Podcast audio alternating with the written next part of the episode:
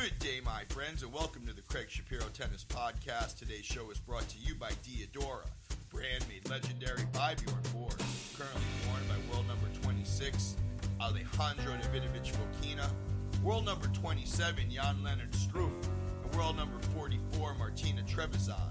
See them at Diadora.com. Use my code APPROVED in all caps at HollywoodSports.com for 15% off of all Diadora performance tennis shoes.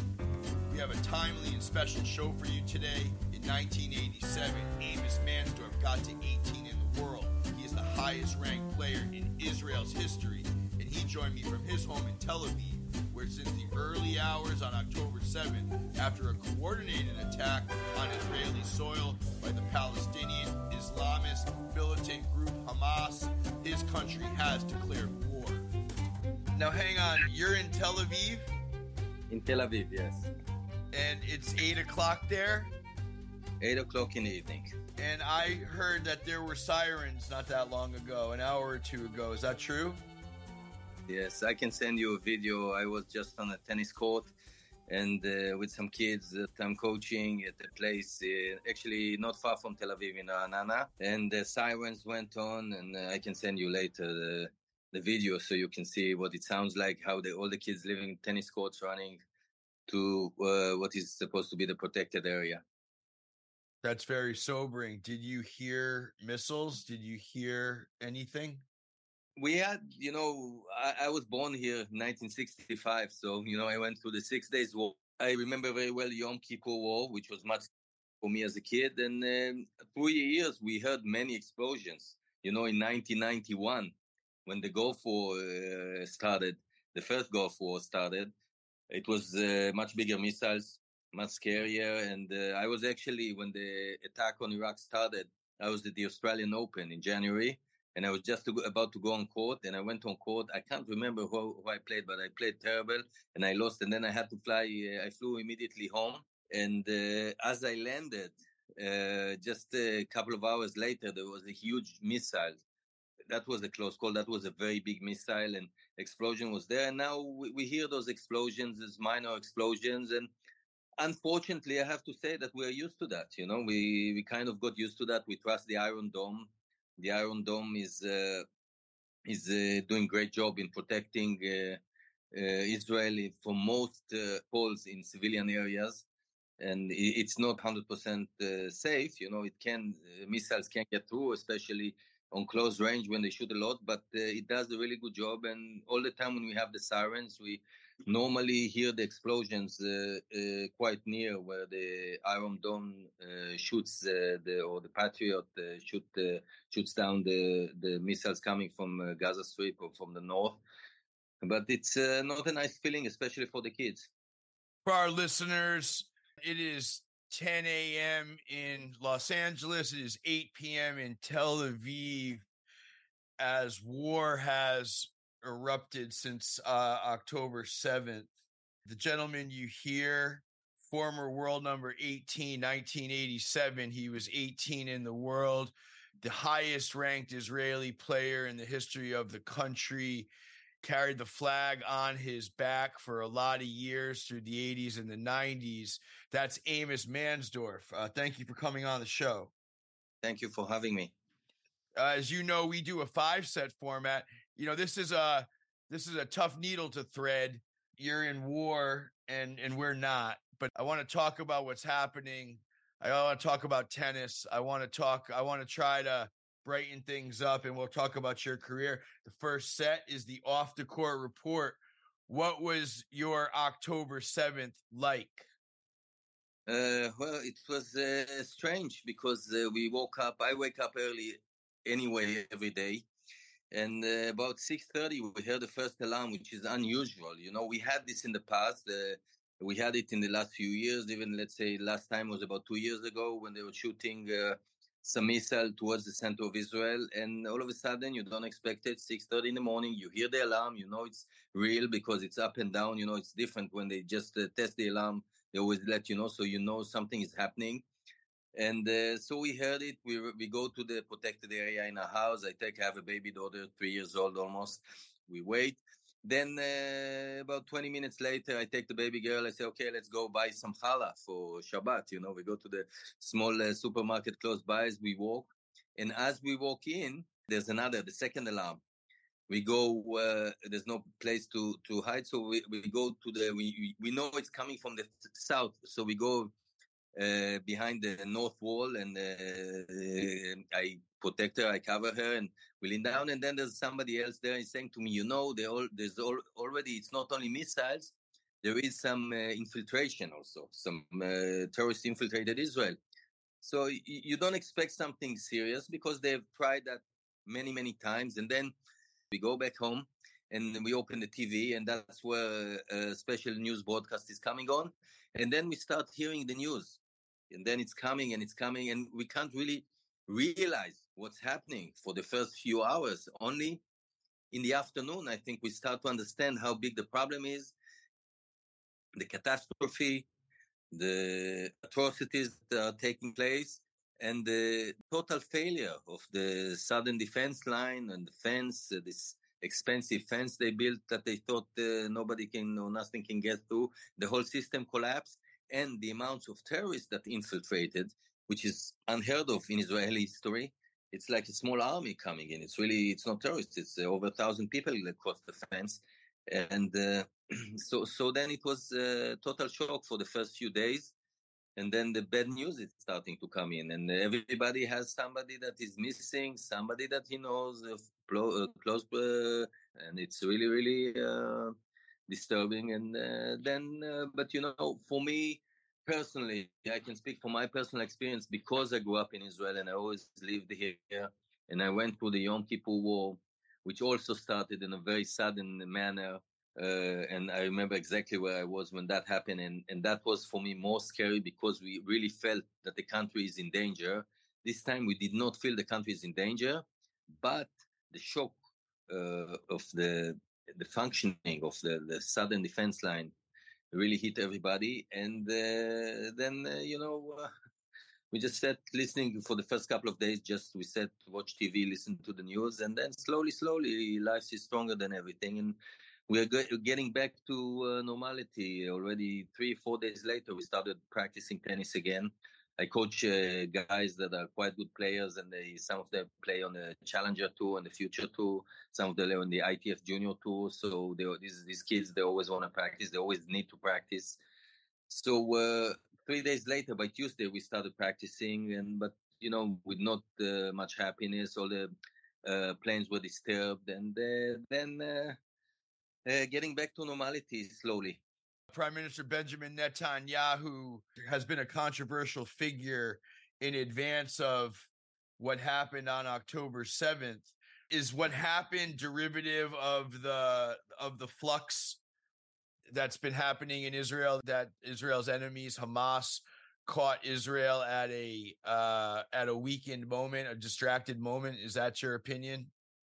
This is my opinion. I, I, I think it's taking a long time already in Israeli society that a lot of people feel, and I'm, I have to say I'm one of them, that the functioning of the country is not good. And, and I can give you my perspective from a tennis point of view, that a lot of the time you feel that the people that are not uh, deserving of the positions, getting the positions because of the connections, you, you, you're feeling that, that your, your professionalism or, or your ability has nothing to do with with the with the the appointments for certain positions that are important. Okay, this is tennis. Okay, no big deal. We don't have great tennis players now.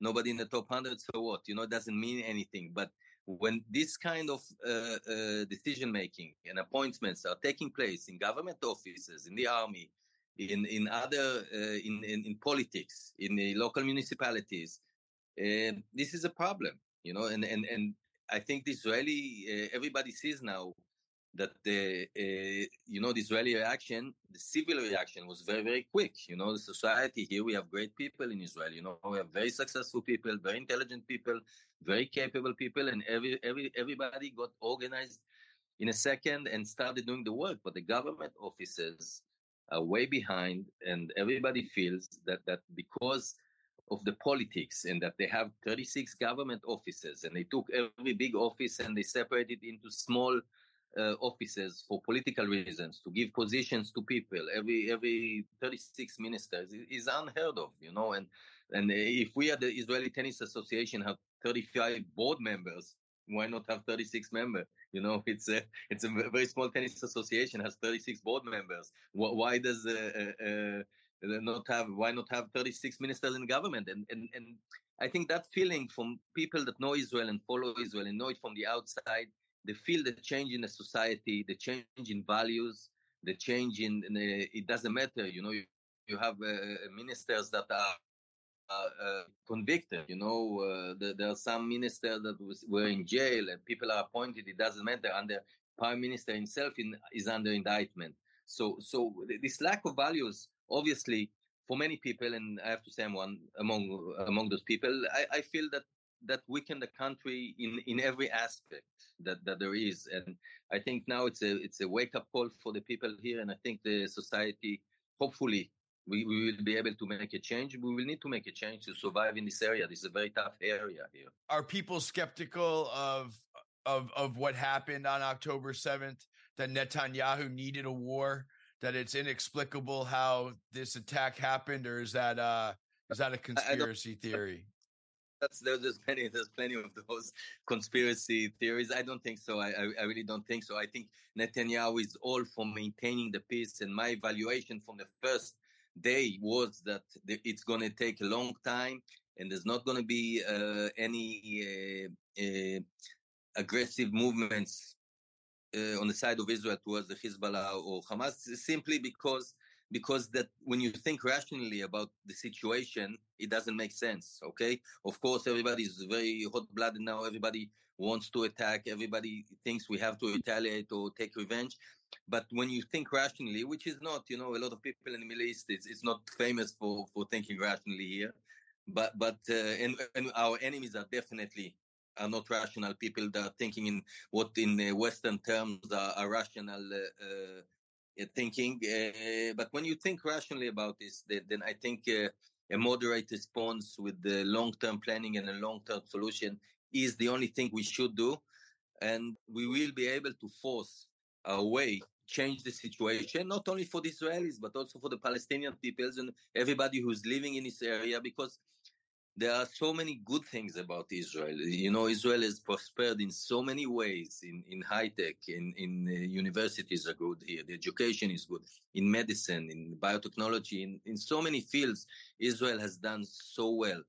And and it's we always felt it's a real democracy and a real Western country and at the edge of development. And now we think that everything is going backwards. And um, I really hope that uh, we will pull out of this uh, crisis stronger with with the horizon for our kids. You know, I'm I'm 58. I just turned 58. I have kids. My oldest son is 27. He's studying medicine overseas. I have another kid who's uh, 23. I have a daughter who's 18 who's about to join the army, and I have this uh, baby girl now who's three years old. And I would like to all these kids to have future here in Israel. What is your opinion of the Israeli response with regards to Palestinian innocents being killed? Well, you know, in in those kind of conflicts, when you're fighting a, a terror group that is inhabited within the civilian population, that's inevitable. And uh, obviously, Israel always tries to warn uh, you know, they always had this procedure, you know, that they tap, they drop like a dead bomb on the roof with nothing happening, just to let them know they're going to bomb the building. In many cases, they just let them tell them to evacuate. But Hamas has an interest to keep those areas inhabited, to keep those people they're hiding. Everybody, it's it's a known fact that they're hiding under hospitals in the middle of civilian. Everything, uh, uh, Gaza, the Gaza Strip is. Uh, you know, there's a whole city underneath the Gaza Strip of concrete uh, caves and um, tunnels, and and there a lot of them are, are under hospitals and uh, civilian centers. Uh, it's very sad, you know. No, nobody wants to see innocent civilians getting hurt, but we have to remember that uh, the brutality that took place in this attack w- was unheard of. You know, the, the, mutilating of the bodies, you know, of dead people, and the, there's horror stories. And Israel doesn't use that uh, th- that propaganda. Israel shows this to the media on a private screening. They're not showing it everywhere. You know, they they they they, they are not using the Israel is losing the propaganda war They are not showing uh, uh, Israelis carrying uh, bodies of dead kids in hands, but there, there, there are a lot of Israeli dead kids this time. You know, the, the, this, it's, uh, the atrocities that took place are, are really bad, and, it, and, it's a pity for everybody. I'm, I'm all, all for peace. You know, I have to tell you, Craig. I'm, I'm for me. This has to be there, there has to be peace. This is the only way the people could live here long term and prosper. Uh, I often say more as it pertains to my tennis, my lousy tennis. Um, once you know you can't win, you can't lose. But in this case, would it be fair to say that as it pertains to the Palestinians, that that attack was that sort of a situation where the Palestinians have been under the under the thumb of Israel in a, an apartheid situation, and the attack essentially was and inev- is was inevitable because once you know you can't win, you can't lose. Uh, I, I, I totally disagree with that. Unfortunately, and it's very unfortunate for the Palestinians. Those terrorist organizations they are becoming like businesses. The people they're they're making a living out of it. They're living out of it. They're getting aid money uh, from Qatar or from other supporters, and, and they are making a living. The, the, the, leaders of those Palestinian groups, they're not poor people, you know. Uh, okay, maybe the average uh, Hamas fighter is not a rich man, but the leader, the leadership of those organizations are living very luxurious lives they, a lot of them stay in Qatar, in, in Dubai, and in uh, other capitals, and they travel and and uh, they collect the money. You know, uh, it's a known fact that Arafat, when he died, he, he, had a lot of money in his bank accounts, and they, it's like a business for them. The, the, interest of the people, and that that's the problem uh, of that society that uh, uh, they have never really taken care of their people in the proper manner. And the proper manner would be education, uh, advanced education, not only religious education, but advanced. And you see, you you know, the, the, the Arab people in Israel, you know, the there's a lot of Israeli Arabs, and they prosper. The Israeli Arabs, they prosper. The ones there's a lot of engineers, a lot of doctors. You go to Israeli. An Israeli hospital, even nowadays, so much of the staff of doctors and nurses and workers in Israeli hospitals are from Israeli from the Israeli Arab community okay uh, there is uh, in the building sector you know uh, they used to be just builders okay they, they used to be just the people laying the bricks but now they are the engineers they are the electricians they, they, they, they are the big contractors for, for, for the moving the gravel or, or the big or, or cement and, and they're doing very well and they prosper if they're willing to live in peace and they're willing to, to move forward, get the education, enjoy it. And, and it's a really a pity for me that that some people still think they can destroy uh, as an Israeli. For me, it's totally unacceptable, and they still, you know, in the uh, Palestinian charter, the Hamas charter, still says that the country of Israel should not exist. The Iranians are saying that the country of Israel should not exist. We cannot accept it, and therefore we have to be very strong and very determined. And for, it's very unfortunate for the Palestinians, especially in the Gaza Strip, that uh, that this is their leadership because it could have been uh, another country.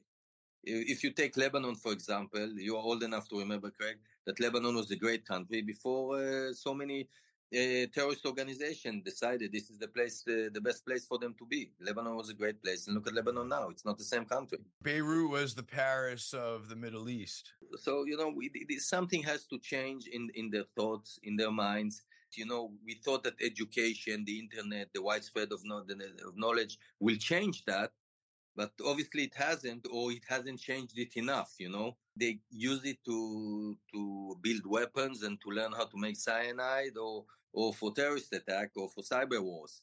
And this is very unfortunate, but uh, we will not. Uh, we will not give up. This is our country. This is the Jewish homeland. We, we are living here. We, I'm uh, already a second generation here. My parents were already born here.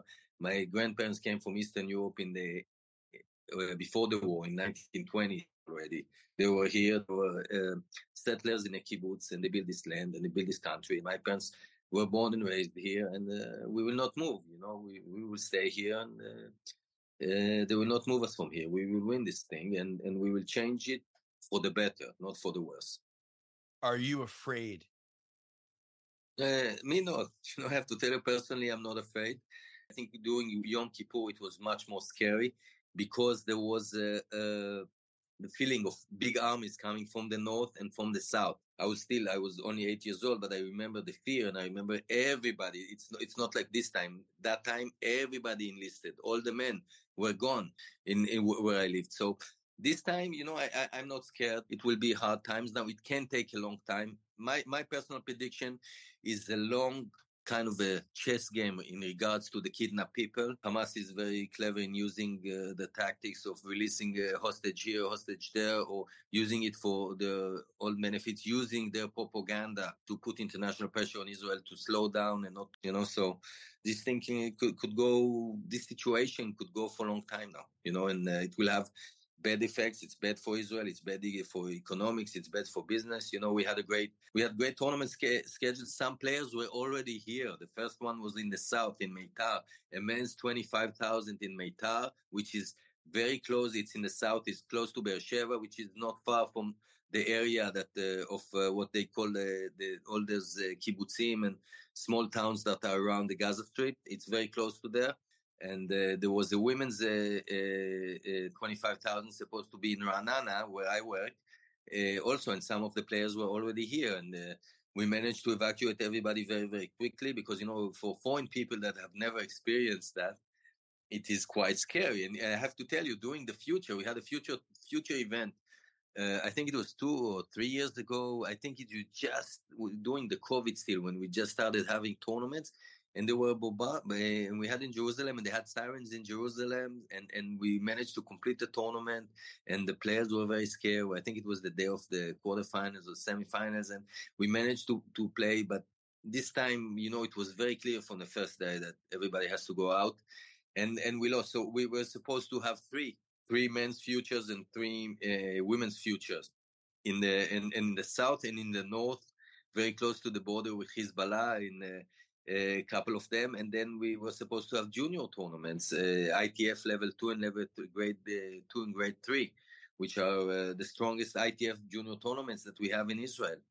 And the finals of the Israeli Junior Championship was supposed to play on the seventh. The matches I have two players playing the finals in the under 14 and the under 16 and the boys, and they were both supposed to play. So now we never we don't know where they're going to play that. So the, the whole schedule, you know, for tennis and as we are tennis lovers, it's a pity for from from you know because for Israelis also it's not easy to travel out of here. It's more expensive. We are not in Europe, so you cannot just take a train and go to play tournaments. So those international tournaments are very helpful and very important. You need your national tournaments. Yes, get matches, get points. You know, it's uh, important uh, for our players because it's tough for them to travel. They need that before they go in the army to decide to determine who is going to be able to get a special uh, statue in the army that he can uh, uh, uh practice and travel to tournaments. So you know, it's a it's a big blow for tennis after COVID. COVID was a big blow, and now it's again a big. And you know, of course, Tel Aviv was canceled. It was supposed to be a 250 in Tel Aviv in November. Let's move into the second set. This is the on the court report.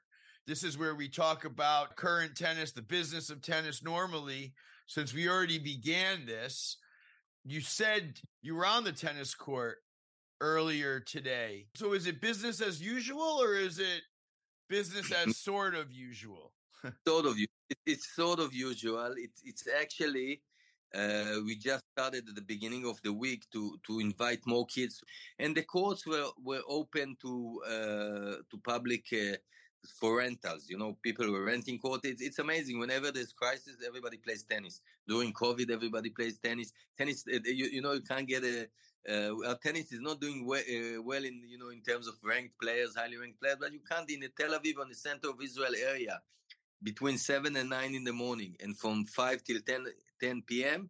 It's tough to get a tennis court. I gotta tell you, for a guy who's in a, a country that's in the middle of the biggest crisis in a lot of years. It feels like business as usual. You just keep it moving. We we have to we have to and we have to keep whatever is is eh, available to operate. Also from a business point of view, we have to operate it. You know, it's a it's people's job people's livelihood. You know, restaurants are not working. You know, uh, they do takeaways. You know, people order food, but nobody's sitting in a restaurant in coffee shops. Those people are hurting. You know, uh, people in the entertainment business, bars, it's gone. Nobody's going out. The majority of the people here, unfortunately, we are used to that. It's not the first time. Maybe it's a more severe blow than we're used to. But don't forget, we had the second Lebanon War in 2006. We had another big military operation in 2014. We had another quite big one two years ago. We always have something. We know that we cannot stop functioning, and and we can. We have to keep uh, what we can do in, in the parts of the economy that are working, we have to keep trying. And we follow the educational system. You know, if schools are open, we normally would open for kids as well. If they go to school, they can play tennis. So, what's your role in tennis now? Now I am uh, coaching at a, a, club that belongs to the municipality of Ra'anana, which is a very nice city, uh, just uh, north of north uh, east of Tel Aviv, uh, very close to Tel Aviv. I was actually in business many years. You know, I, I stopped playing in 1994, and then I was I was in the business diamond business from 1995 till uh, 2012, and uh, some uh, working with Israeli Tennis Association for many years, from 2013 till 2018, and then uh, with some developing some players. That maybe you know something. You know, Daniel Cukierman is our number one yeah. player now. He USC. Cukierman he played for you. Was one at USC. Yes, so I coached him uh, uh, for many. I still coach him, by the way. You know, I still, uh, I still coach him when he's in Israel. I don't want to travel now, so that's why I took this position. I'm, I'm tired of traveling, and I coach another boy who's quite good. He's also on the Davis Cup team. Edan Leshem. Uh, he was he was up as 240 uh, a few years ago, and uh, some other some other kids. A girl, Nicole Khirin, she plays for Texas for Steve Denton. And then I was professional director for the Israel Tennis Federation for two and a half years until uh, the end of 2021. Uh, and uh, now I'm just coaching a little bit. Have you had any meaningful conversations with anyone in the tennis community about the situation? Uh, I can't say that it's conversation, but I had a lot of messages from a lot of people uh, in the last few days. A lot of people in the tennis community. What's going on? Are you guys okay? Is it? Are you safe? Are you safe? And yes, we're safe. And uh, who's checked in with you? Did you know uh, Steve Krulevitz? You remember a guy named Steve Krulevitz? Krulevitz. He he, yeah. he checked in. David Schneider. Those those guys were a little bit older than me. They both live in the U.S. They played Davis Cup for Israel. They were good players. I think I think Krulevitz played for UCLA, and David Schneider was originally a South African and immigrated to the U.S. and but he played Davis Cup for Israel. He uh, checked in. And uh, Gunter Bresnik. You know who Gunter Bresnik is? Thiem's old coach. No, but before he was Thiem's old coach, he was my coach. You know, so he coached me uh, for a while, and then he, for me, he after he coached me, he went to coach Boris Becker. So Gunter checked with checked in with me, and uh, uh, Marco Chiudinelli, if you know him, a Swiss player that I coached a little bit. So the tennis community checked in. What happens next? Did those tournaments get moved, or they just get canceled? They were just canceled they got cancelled now. Uh, I think I think uh, we will see. We have to see when the time comes. You know, it also costs money uh, uh to to host those tournaments. We anticipate we anticipate that the budgets are going to be different now. You know, this this war, this uh, situation is going to cost a lot of money. Uh, the, con- the country there's less income in the country the country is making less income from taxes there's less activity business activity is, is off by more than 30% in the personal consumption you know from uh, from people. So uh, we don't worry about this now you know it's it's something that is it, it, there are things that are much more important but uh, still you know it's it's a blow but uh, there, there, we have to when you set your priorities you know this is not uh, uh, you know, the guys that are really good, they can travel and play some tournaments, especially except for the guys that serve, you know, the, the our soldiers that have uh, good players that are, uh, you know, some of them uh, ranked about 600, 700, 800. They cannot travel to tournaments now because they, because of the war. The army won't let them travel, not even to safe countries. Are you satisfied with the tennis community's public response to what's happened? I don't expect people to uh, take sides. Unfortunately, uh, you pay a price when you take sides, and this is the reality, and I, I, accept that. I appreciate the people that did. Some of the people that had strong condemnations I don't understand that people that support the Hamas uh, group, and some people did. Who supported Hamas? Uh, I, I, don't want to mention names, but there were some. We should absolutely mention the name if that's what they did. I, I don't want to say. I, it just they, they, they, you know, normally it comes from ignorance. You know, a lot of the time, people don't do their own research now. There's there's hardly any objective uh, media. You know, everything is uh, from a position and and uh, people young people they see everything online you know with their feeds whatever they feed and they think this is the truth and so uh, some people are just uneducated and uh, that's it you know and uh, it's unfortunate mainly for them i think let's move into the third set this is the portion of our show where we talk about your career amos where does your tennis begin my parents were members at this uh, uh, place, which is it's like it's not really a country club, mainly swimming pool on the beach in one of the hotels in Herzliya, and there was one tennis court there. Herzliya, that's a is, is that a beach resort near near Tel Aviv? It's just north of. It's a town just north of Tel Aviv, and it has uh, you know it, it's on the beach. And I was watching tennis all day, and uh, I wanted to play, but they wouldn't let me play the coach said I was too young and I was about five or six years old and wouldn't let me play.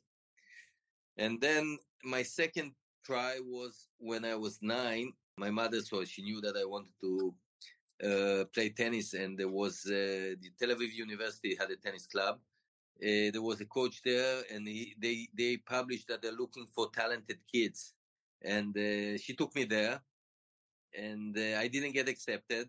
And then uh, uh, one year later, they opened next to very close to my parents' house in Ramat HaSharon. They opened the Israel Tennis Center. Are in Ramat in Ramat HaSharon, that's a big tennis community. Yes, that's where they have the Israel Tennis Center. That's where they opened the first Israel Tennis Center. That's where Gilad Bloom and you and all you guys got good there. Can you explain that? Well, so so you know, uh, uh, my mother took me there. I didn't want to go because I said, "Oh, look, Mama, they say I'm not good, so why would I go again?" I said no, and then my sister went and she got accepted. I said, "Okay, I, I'm better than my sister," so I went there. There, I got accepted. It's a funny story actually because uh, you know this is the first lesson, the first time I come and play tennis. You know, and so so they tested me and say, okay, you stand in the corner. And my corner were only like three kids, and the, uh, every the, the other corner was full of kids. I thought, okay, again, I'm I'm gone. But this time they select me, and we we we had to come on Saturday for special practice. So I came in special practice, and they taught us to play this half court game, first to ten on half court, and just play. Then they say just play, okay? So we played, and then the coach comes and he says. Who, who, who is the champion in this court? I said, I won all my matches. And then he brings this small kid. He says, okay, you play with him. So I play with the kid, which is younger than me. And I beat him easy. And the coach comes back. He said, who won? I said, I won. Ah, I said, oh, you, you beat him? I have to see you play. And, and the kid was Gilad. Huh, it's Gilad Bloom. Yeah, and then we just started playing there. June, July, August, we just played every day. We would play five, six hours every day, and we had a coach there. Listen, you got to 18 in the world. I mean, that's incredible. How did you get good? You got good right there, or did you move to Florida? At that time we had great conditions there. Why? Because you know we had a young, enthusiastic coach, and we had a group of kids. Because there were no tennis courts in Israel, there was a, a selection process which you don't have today. Today, if a kid wants to go to go to play tennis, he goes to a club, he starts playing, and they, they, he will get accepted. But there, they had twelve courts. So many kids came, and they were shocked. You know, they opened this thing they thought, you know, they're going to be maybe 50 kids. They, they, hundreds of kids came with 12 courts. So they had to make a selection. So, so because of that selection that you cannot make today anywhere in a tennis program, you will not, any, no, no club will not accept kids to their program, right? But there you come kids. I'm talking about beginners and you select the best ones. So, so we had good groups of kids and the talent was there. We had, we had coaches. We had people, you know, Dick Savitt, you know who Dick Savitt was? For our listeners, Dick Savitt, he he won Wimbledon. He was prominent in the 50s and 60s, and he did. And he was he was Jewish, and he did a lot for uh, Jewish players, Israeli players. The Columbia University Tennis Center was called the Dick is is called the Dick Savitt Tennis Center. Perhaps the the best Jewish uh, player ever. He was uh, helping me a lot since I was 12. I met him when I was 12, so he helped me a lot And then uh, we had the coach in Israel. His name was Shlomo Zorev. He coached Gilad and me. We had a nice group there. Shlomo Zorev. Yes, he coached Gilad as well, and, and not Shlomo Glickstein. It's not uh, Shlomo Glickstein was already playing. Was older than us. There was an Australian coach there, Ron Steele, who also had some knowledge. You know, we there, was South African man, Ian Froman, who, who, was the general manager of this tennis center. He also played Wimbledon. You know, those those were tennis people. You know, and for that time, that was good enough. Those people knew what they were doing. They knew tennis. They knew the game. They knew the the mentality. You, you know, it was like. Uh, a foreign place in the middle, in the middle of Israel. What was the moment where you where you was like, okay, well, I could be a pro player, I could be good. Right, right away, right away. I when I was when I was uh, about twelve, and I, you know, and I was watching, or even before, I played it maybe I think one year, and I was watching, and I said to the coach, I said to the Shlomo guy, the coach, I said, Shlomo, you know, how, how are we going to be, be, playing? How, how, can we play in Wimbledon? We don't have grass courts. How are we going to be ready for Wimbledon? I was 11 and and the, one of the parents he heard it and he started laughing. He said, "You're never going to play Wimbledon." But but for me, it was clear from the start. I don't know why, but it was clear that I could be good. And the one thing I got to do from a very young age, we got to travel to tournaments. The, the Israel Tennis Center sent us to junior tournaments. I played the U.S. Nationals. Yeah. 12 and under. I played, couldn't play Kalamazoo, you know, because it's uh, only for Americans. We played all the other ones. We played, I played in Fort Worth, Texas. I played in uh, uh, North Carolina. Uh, I played in some regional tournaments. So we played in 78 and 79 we played the whole summer in the us you know and then later when i was 15 i started traveling to europe. They had money. The israel tennis center raised a lot of money in, in those years and, and they just sent us to tournaments. That must have been that, that must have been great. That that must have been like the greatest days. Yes. Why do you keep saying at that time it was good enough? Why is it not good enough now to have a vigorous program and to travel. Why is that not good enough? Well, because it's exactly what happened here with every aspect, and that's why the Hamas was able to, to bring 1,200 terrorists in, into Israel like that. Because the country, it doesn't mean what you know and what you don't know anymore. And we have people in the in most important positions in tennis in Israel that have no idea about tennis and that's it. And I would say, then I say it to their face. Oh, so you're saying that the management is screwing everything up? They're incompetent. They're doing a lousy job. That's too bad. The federation is run with 35 board members that they all have interest and they all they don't care and have no zero knowledge of tennis. You know, if, if people that are appointed to the, to be chairman or, or general manager have have uh, no knowledge in tennis or not coming from tennis backgrounds, uh, this is going to be results. Unfortunate for both of the biggest organizations in Israel. Also, if it's the tennis federation or even the Israel Tennis Center, you know, even the, the which is a much bigger organization. It's interesting. It's it's a specious conversation when people think that outsiders can come into a sport particularly a nuanced sport like tennis and think that they can impacted in a meaningful way. They screw it up across the board. They screw it up in the media. They screw it up on their TV channels. They screw it up in marketing each and every time because they don't know what they're looking at. And, and, and that's what I tell people. If I was a doctor, yes, if it was your health and you were a doctor, and if you wanted to get an opinion or an operation, you would go to a professional doctor. You not just listen to anybody because he built nice buildings, it doesn't mean necessarily that he can run a tennis program or you or even understand what a tennis program needs. So, how did you turn pro? How did you crack? When did you crack the top 100? What was that like? I always say that when I started playing, it was exactly the time with tennis, the, the styles of tennis started to change. Because when we were kids, we were watching Bjorn Borg, so we always played with more spin and more uh, you know, uh, better baseline game, a little bit different footwork, a little bit more open stance, a little bit more rotation on the on the ground strokes. And I remember the first time in that trip to the US in '78, I saw the tournament in Stowe, Vermont, and I saw a lot of the players. I have to tell you, I was 12 years old, and maybe I was very cocky, but I was unimpressed. The guy who really impressed me was Jimmy Connors.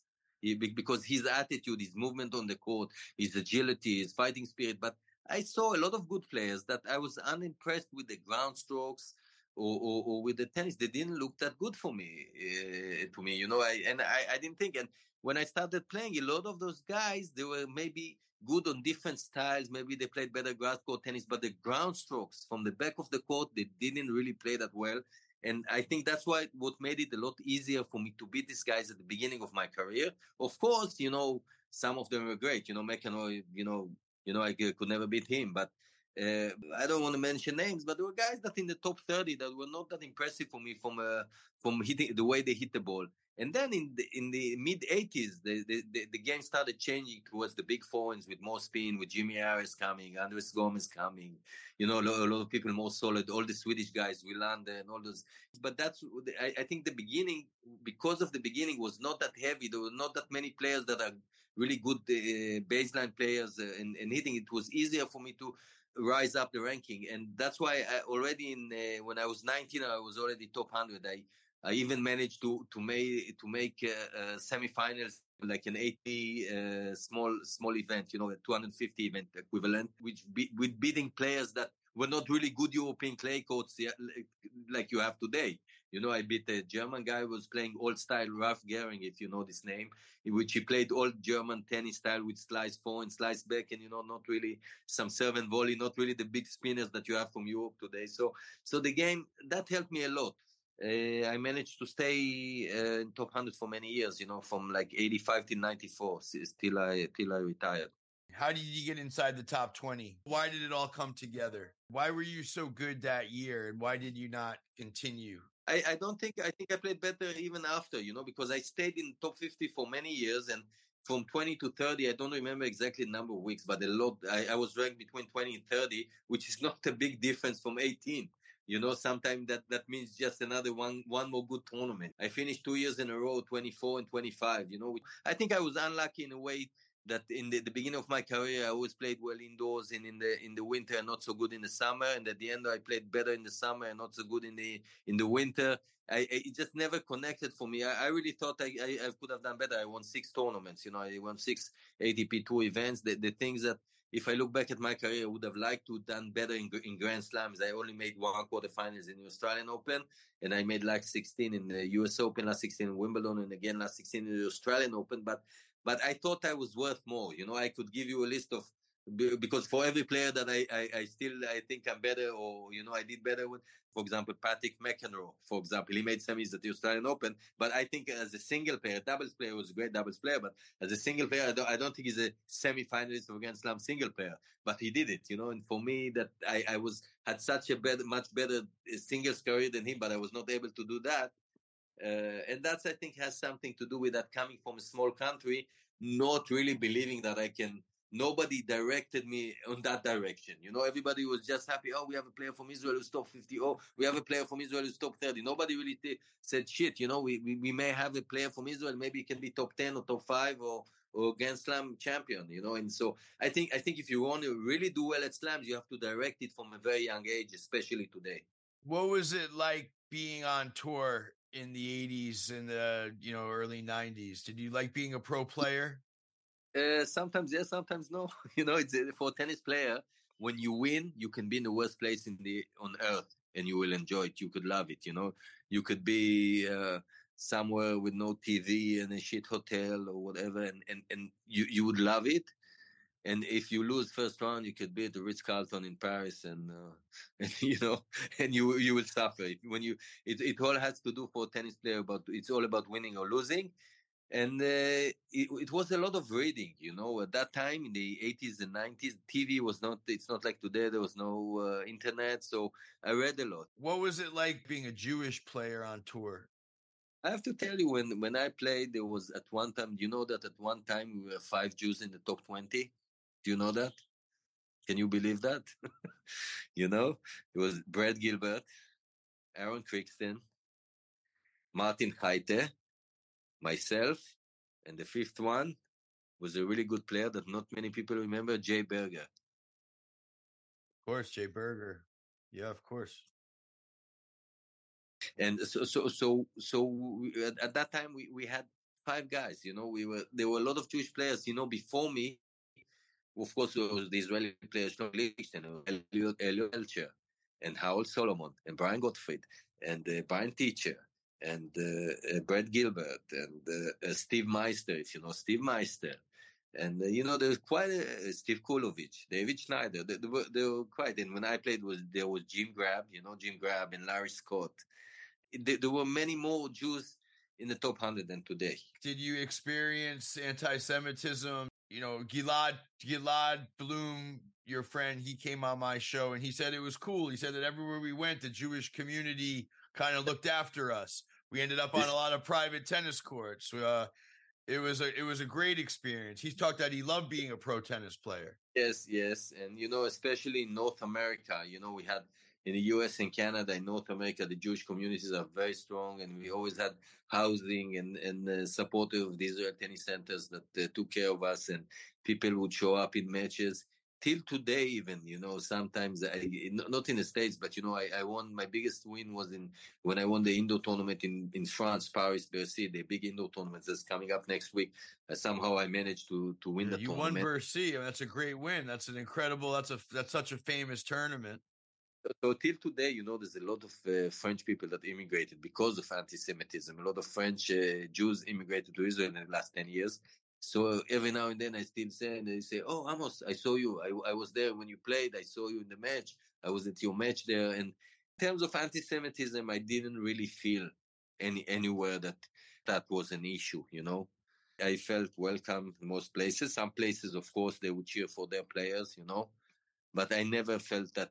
Uh, I, I think that the tennis, in terms of of that, is is a good sport because it's a personal sport and and really the people they like you or they don't like you regardless where you come from.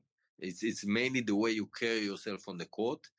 I, you know i think i had when i did that well i had the support and when i didn't do that well i didn't have that support you know? But uh, it was uh, it was fun years you know? Tour I, I would give everything go back on the tour right now you know as a player. It would be it would be great to play again. Your best moment on tour Best moment. I, I I can't tell you that it's just one. You know, every time you do well and you win, you know, we had some great wins, but I I, I cannot just pick one moment. You know, it's. Uh, I think if I if if if I would win like or do better in Islam, that maybe would be it. You know, it just. Uh, I cannot tell you just one moment. We had five, six, maybe ten great moments when you win a tournament or, or when you have a big win somewhere. Davis Cup, you know, in Davis Cup we had some good moments in Davis Cup. So it's uh, it's all nice.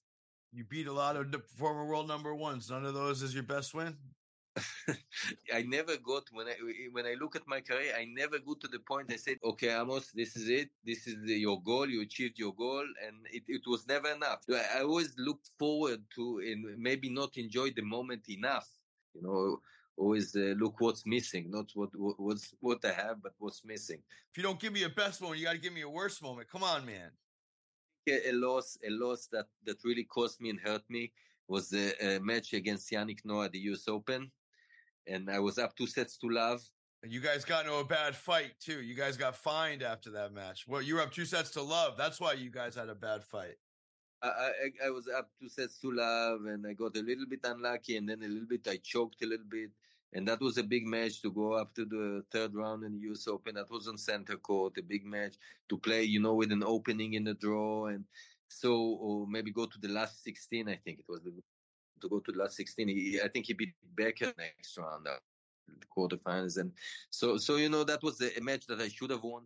I lost it myself, you know, and and and all this attention, this negative attention that we got there, and I, I kind of lost a little bit my control over myself, which I didn't like and uh, so so that was a match that took me six months to recover. I heard you and Yannick patched it up. I heard that after that you guys uh, you guys sorted it out. Or do you still dislike him? No, I, I never disliked him. You know, it's it's uh, uh, just uh, it's unfortunate. You know what happened during that match. I lost my concentration. I don't want to go into detail. You know, it was not Yannick, but was somebody in his box that uh, did everything to disturb. You know, to disturb me. But it's many years ago. It's not uh, doesn't matter. I, anyway, I should have not lost my concentration over that. You know. Wait, so you're telling me that one of Yannick's people in his box was giving you was giving it to you? Yes. Got you upset. Who was it? Yes. Who was it? Doesn't matter. Doesn't matter. Doesn't, Come on, man. Tell us. The devil's in the details. Who was it? sister, his sister, but it, it doesn't matter. It's, Noah's uh, sister was ripping you. maybe it's in my head, Craig. I just thought that she she's you know kind of uh, doing saying stuff that is a little bit bothering me, and you know anyway I should have just What was she saying? it wasn't really saying you know it's just cheering on the wrong time when you're just about to hit. Yeah, It doesn't matter. Well, listen, we talk about bad etiquette a lot. It's interesting how somebody in the box can get somebody off their game. But but, but I, I don't know. You know really I, I I'm telling you, Craig. This is when I look back at it. The, the the thing is I should have focused Yeah, you can't make excuses. No, you know, I, I let it. I was all over him in that match. You know, two sets to live, five three serving for the match. You know, Oh man, two sets to love, five three serving. serving. That that- that's you know, I'm telling you, that was a bad moment. For our listeners, he looks he looks like it still feel that moment. When you look, always when you look at your career with some regrets, this is the moment that I regret. You know, not. Uh, uh, not finishing that match, not coming to maybe not having a better result at the US Open that year. Let's move into the fourth set. This is the 10 ball scramble. It's, it's word association. I say it, and you just say what comes in your mind. You ready? Yes. Your favorite racket? Uh, head. You play with a head Head. prestige. Yes, yes. What size grip? Two. The, the sizes are gone bigger now. It used to be three. Yes. How'd you string your racket? uh, natural gut, eight and a half gauge, Babolat VS, What tension? uh, between 52 and 56, depends on the conditions. Your favorite player growing up? Jimmy Connors, Your favorite player now? Who do you like now? The only one who's playing now from now is Djokovic. Admire his skill. You love Djokovic. I love his skill. His skill is amazing. It's, Nope. it's, it's, it's just it's the way what he can do keeps getting better. It's just amazing. What about on the women's side? Is there anyone that you liked watching as a kid? Uh, I, I used to we used to watch a lot uh, Chris and Martina, you know, and Of uh, course, Chrissy and Martina was the only two. Was they were there every every time there was tennis on. It was Chrissy and Martina. Do you watch Rybakina play Sabalenka? Are there any players that you think have uh, prodigious skill? I, I, I think Sabalenka she, she plays great. I think some of them, you know, I think I think I think also Rybakina she plays great. I like the Serena Williams. I think she was a great championship. She a great both her and Venus, but but Serena was a great uh, champion. She had a great serve and a great attitude. And you, you know, I I. Uh, uh, you, you know, some of them they're, they're great players now. It's it's the, the level keeps going up in, in women's tennis, in men's tennis. It's just so many good players that just the level goes up and up and up. Are you uh, concerned about the health of the WTA? Do you do you concern yourself with the politics? Do you keep your eye on things? I I'm le- I I follow the WTA. I follow less than than the ATP. I'm still, you know, I'm alumni member at the ATP. I think I think tennis in general is is not an easy product to sell. Uh, you start an event uh, at the beginning of the week, you don't know what you're going to end up at the end of the week with, and uh, that there's no other sport like this. You know, if you have a race car, or if it's Formula One, or if it's a soccer game or basketball game, uh, golf is a little bit like that, but it's it's not. Uh, uh, it's still a different structure. You you know, you can watch all the fields still playing. In tennis, you you, you know you you you can get stuck, especially in the smaller events with players that that uh, I, I think the ATP is not doing enough, or, or or for some reason, and this has been the conversation since I was playing, even that that the the, the players that are good it's very difficult to market them. You know, there's only three or four mega stars, and, and then the rest are difficult to market, and that's a problem of the sport. You know, Big entourage or lean and mean? for me personally, I would like lean and mean. You know, for me, too many people is uh, could create a distraction, but today everybody seems to have uh, huge entourages. What's your feeling about the way pro tennis looks these days? You still recognize it? No, I I still recognize it, but uh, they have to find a way that guys uh, can make more money. The guys, the top 500 guys, can make more money. What about um, TUEs, therapeutic therapeutic use exemptions? Are you guys are you hearing about this? That these guys are popping Adderalls? I'm hearing rumors about a lot of there's a lot of rumors that you hear about the politics of of the drug testing and all that, but I don't know. I never had a problem with that. I, you know, I don't even think of that term. You know, from 1994 till uh, I was not on the tour, you know, because I was in the diamond business and this, and then I came back a little bit on the tour in 2013, 2012, 2013, on, on the ATP and WTA, and to to have that sort of thinking about the drugs and maybe that, and one trainer told me, no, we have to watch out that they don't give her that to one of the players we're working. It's it, for me, it's it. I I'm, I don't even think in these terms, you know. For me, it's something that is so far for me that uh, I just you know I just coach and my players play and that's it. No gambling, no drugs, just play tennis. That's it. Let's move into the fifth and final set. This is the king of the court. If you could be the king of tennis and just make a change in the sport with no aggravation, just a swing of the racket, what would it be? One serve. One serve. Yes. One serve. One serve. Yes. One serve. One serve. Yes. I, I would assume people would develop much higher percentage on, on, on this one serve, you know, on a bigger serve, and and maybe use it occasionally. But but it, it's it's gonna level the playing field a little bit because you know now imagine Diego Schwartzman is playing uh, uh, Reilly Opelka. You know, it's just a different sport. Tennis has become a big uh, big people uh, sport, and, and, I don't think it should it should be. I think with one serve, you know, it will be a much uh, much better game. I gotta tell you, Amos Manor, you're the first person I've done 200 of these shows. You are the first person in the in the fifth set to say one serve. Really? Nobody nobody thought about that? What would people say? What did people say? What did, would they want to change? I mean, Dan Evans said get rid of medical timeouts. Trey Waltke said they should adjust the net. They should adjust the net for the size of the server. I mean, we've we've had we've heard a ton of different stuff. Equal prize money, or changing the prize money structure has been stuff. Change the calendar, we hear, but no one has said one serve. That's unbelievable. One serve. One serve. I love one serve. That imagine that how much time that would save, what that would save for the match. It would save some energy, and and there will be more breaks probably. There will be more breaks, and and you you will not see you, you know you know it will not be such a big man sport, and you'd have to move the ball around more. It's just this is just unfair that uh, uh, Dudi Sela and uh, uh, Ivo Karlovic have to say to serve from the same position. You know, John Isner. You know, that's what it's, I'm it, saying. It, it's just yes, and I would have lefties start from the ad side. You know, you'd start the match from the ad side when the service game, the righty would start from the, where they would start today, and the lefty would start from the ad side with one serve, of course. And and because you know, sixty-seven percent of the important points are played to the ad side, so that's that's why it's a huge advantage for for the lefties. Oh, that's interesting.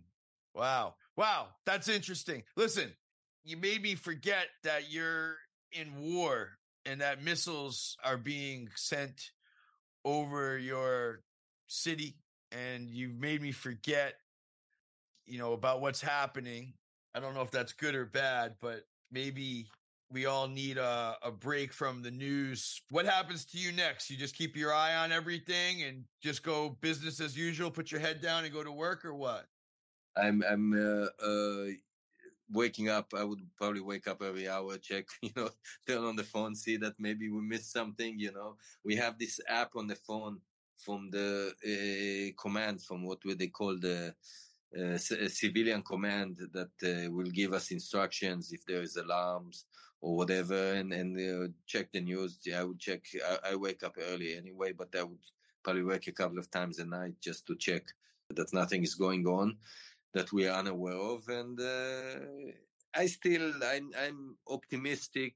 Maybe that won't change the situation if we, nothing will happen, but I feel are too many uh, great powers. You know, uh, everybody's involved now. The U.S. is involved.